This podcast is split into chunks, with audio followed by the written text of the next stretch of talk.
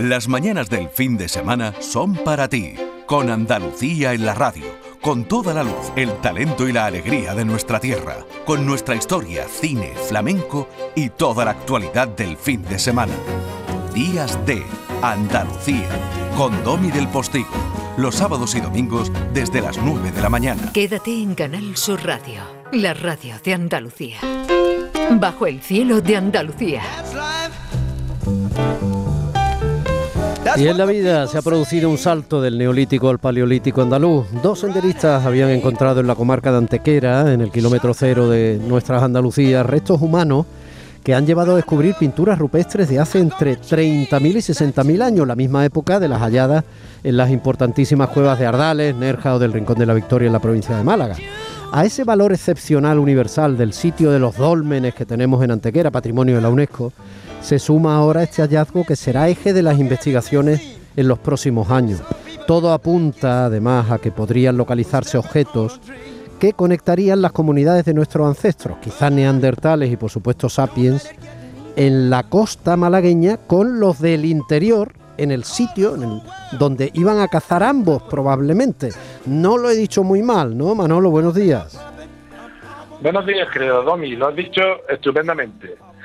Lo has dicho estupendamente. Y además eh, es un escenario que se parece mucho y, y así hilando con la conversación anterior con nuestra querida María Martinón, con la que tenemos la suerte de, compartir tantas cosas, ¿no? ¿Verdad? Y tantas ideas. En el viaje reciente que sabes que hicimos hace de un par de meses a Israel, estuvimos en una en una cueva, en la cueva que se, llama la cueva de Manot, en la que precisamente esa posible convivencia entre nuestra especie, entre el Homo sapiens sapiens y el hombre de Neandertal, pudo producirse, ¿no? Entonces, eh, lo que ahora mismo se puede dilucidar en la comarca de, Antequera, ¿no? En, la sierra que da paso a, la, hacia la costa o hacia el interior de Andalucía, eh, pues probablemente, y ahora eh, nuestro querido Pedro Cantalejo, nuestro no menos querido Pedro Cantalejo, al que también admiramos tanto como a María, nos va a poner en situación, ¿no?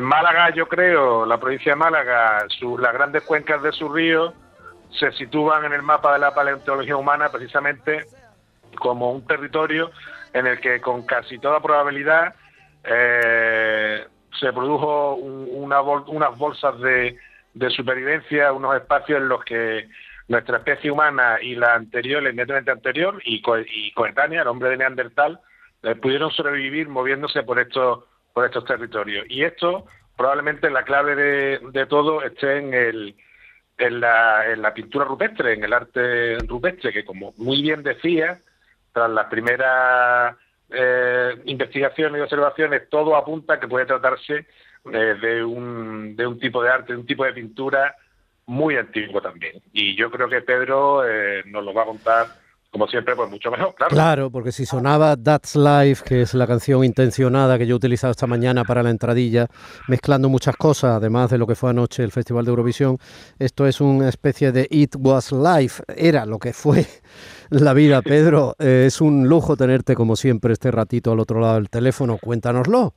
Muchas gracias, Domi, muchas gracias, Manolo, por contar conmigo, pero vamos, en este caso el descubrimiento de Antequera, o mejor dicho, en el descubrimiento de Antequera yo lo que hago es un cameo, ¿eh? Es decir, que, que, me llaman los compañeros que han hecho el descubrimiento, que es Manolo Romero, director del Museo de Antequera, y Luis Efraín Fernández, que también es de Antequera, pero es el actual director de, la Cueva de Nerja, el conservador, y me dicen y me dicen, oye, venga a ver una cosa que hemos visto, a ver. Y entonces yo lo que he ido ha sido a, darle la palmadita en la espalda, decir que bien lo estáis haciendo y oye, que esto de verdad que es lo que vosotros pensáis, que es un gran yacimiento paleolítico y que fue una importantísima cueva de conexión, como lo habéis explicado antes, no sé qué queréis que os explique yo después de lo que habéis dicho, que que, que, conecta fundamentalmente esos valles de interior, esas sierras que constituyeron uno de los principales focos de la supervivencia de, durante toda la prehistoria a partir del el hecho de que allí estaba la gran caza de, herbívoros, de mamíferos. Y, y la costa, que la costa siempre fue el barrio principal, o sea, la casa primaria de todos los paleolíticos era eh, vivir en la costa. Ese era el lujo principal de cualquier paleolítico, porque allí tenía, disfrutaba de un clima como actualmente completamente distinto a los rigores paleolíticos que fueron mucho más fríos que el actual. Pero después era imprescindible subir al interior. Y esta cueva de Antequera la hemos estado buscando durante casi 40 años. ¿eh? Sabíamos que tenía que haber una conexión, como existe en el Guadalhorce con Ardales, subiendo el Guadalhorce con Ardales, como existe en el Guadiaro desde la costa con las cuevas de Benoján, y claro, esas cuevas tan importantes de la costa como pueden ser las del Rincón, las de, las de la Araña, las cuevas de Nerja, las de Torremolinos que fueron y las de Benalmádena y Marbella, pues tienen sus colecciones, sus cazaderos al interior. Y eso es lo que hace importante este hallazgo, el que por primera vez hemos podido comprobar que la hipótesis que nosotros teníamos, que hemos avanzado mucho en estos últimos 25 años, pues se ha visto contrastada de nuevo. Claro, y la importancia de todo esto es fundamentalmente que cada vez nos conocemos mejor, en cierto modo, ¿no? Sí, bueno, yo es que pienso que Andalucía fue un gran territorio prehistórico. Eh, desde las primeras ocupaciones de hace más de un millón de años en Orce y otras muchas cuencas terciarias que hay repartidas por todo el Guadalquivir, a lo largo de todo ese enorme, gigante valle del Guadalquivir, pues a partir de ahí, los grupos humanos, tanto de neandertales como posteriormente los Homo sapiens, aprovecharon esos dos ecosistemas de que, que yo he dicho antes, ¿no? El ecosistema de montaña tan cerca y tan diverso con respecto al ecosistema de la costa. Y esto hay un paraíso.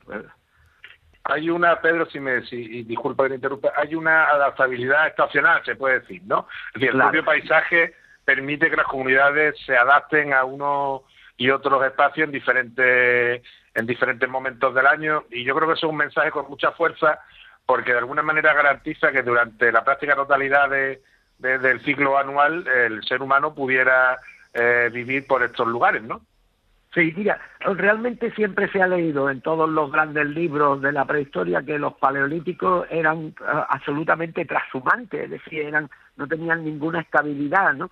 Eh, eh, la movilidad era muy alta y no regresaban nunca al mismo sitio. Eso se ha derrumbado completamente. Lo que hay es una movilidad estacional. Es decir, e, e, el, individuo que vive en la costa malagueña sube a la montaña malagueña y vuelve y a lo largo del ciclo vital de la naturaleza, que es los cambios estacionales, pues está viviendo en los distintos sitios, pero no más allá de los kilómetros, de unos cuantos kilómetros que, que, separan un ecosistema de otro.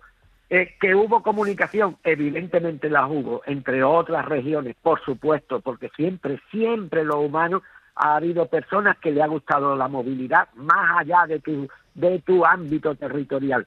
Y el, el conocimiento y el descubrimiento pero más allá de eso, las poblaciones vivían acantonadas. ¿Y dónde van a vivir mejor acantonadas que en Andalucía? Es que es imposible, no conozco ninguna región. Y Manolo que viaja más que el baúl de la piqueza habrá realmente que es que es verdad, que no conozco ninguna región con las posibilidades de hábitat que tiene Andalucía. Sí.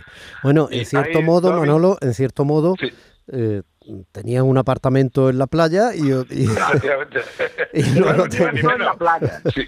Cuando se dice que no hay nada...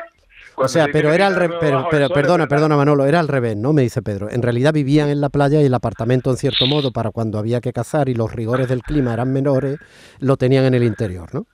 Sí, ellos aprovechan la, la bonanza de la tierra de la tierra adentro, probablemente en primavera, verano, para prepararse para el invierno, ¿no? Para pertrecharse de alguna manera. Y, me gustaría también aprovechar que está Pedro para que nos diera eh, su visión sobre el posible significado de estas pinturas que aparecen en, en, esta antigua cueva de Antequera, que se parecen mucho a las que a lo que se ha encontrado en Ardales y por eso y de ahí la comparativa con la con la datación de, de la cueva de, de Ardales, ¿no? Pedro, ¿qué podría significar esa pintura que puede tener mucho que ver con el territorio también, ¿no? Sí, efectivamente. Yo, nosotros creemos que lo que hay antes de lo que se ha venido llamando el arte figurativo es una, mm, digamos, un marcado territorial de esos grupos humanos. Un decir, vamos a llamarlo en plan absolutamente cotidiano, estamos aquí, estuvimos aquí y lo hemos dejado y para que lo sepan los que vengan luego, que eso es muy importante. ¿eh? Es decir, en Málaga en Málaga ahora mismo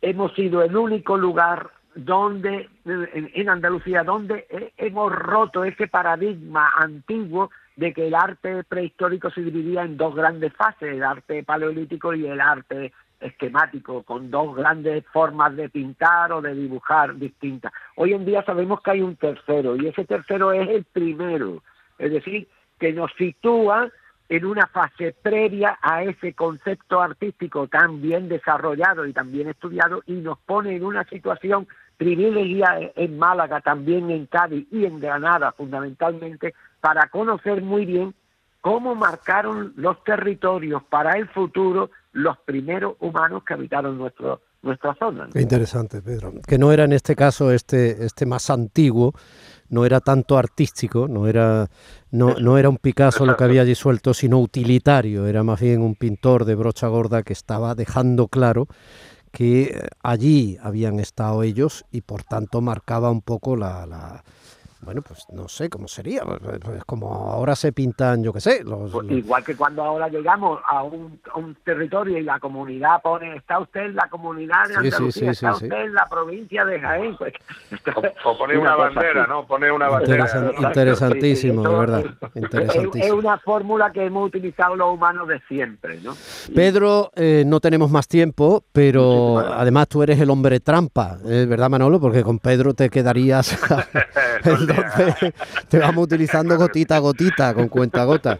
Pedro Cantalejo, eh, qué maravilla tenerte de vez en cuando al otro lado, un lujo absoluto. Eh, muchísimas gracias, buen domingo. Eh, Manolo, seguimos hablando, gracias por habernos puesto en suerte a Pedro y, haber estado al loro y rápido de este descubrimiento que tiene evidentemente su origen y su destino en Andalucía. Un abrazo muy grande. un abrazo, un abrazo. Muchas gracias a todos.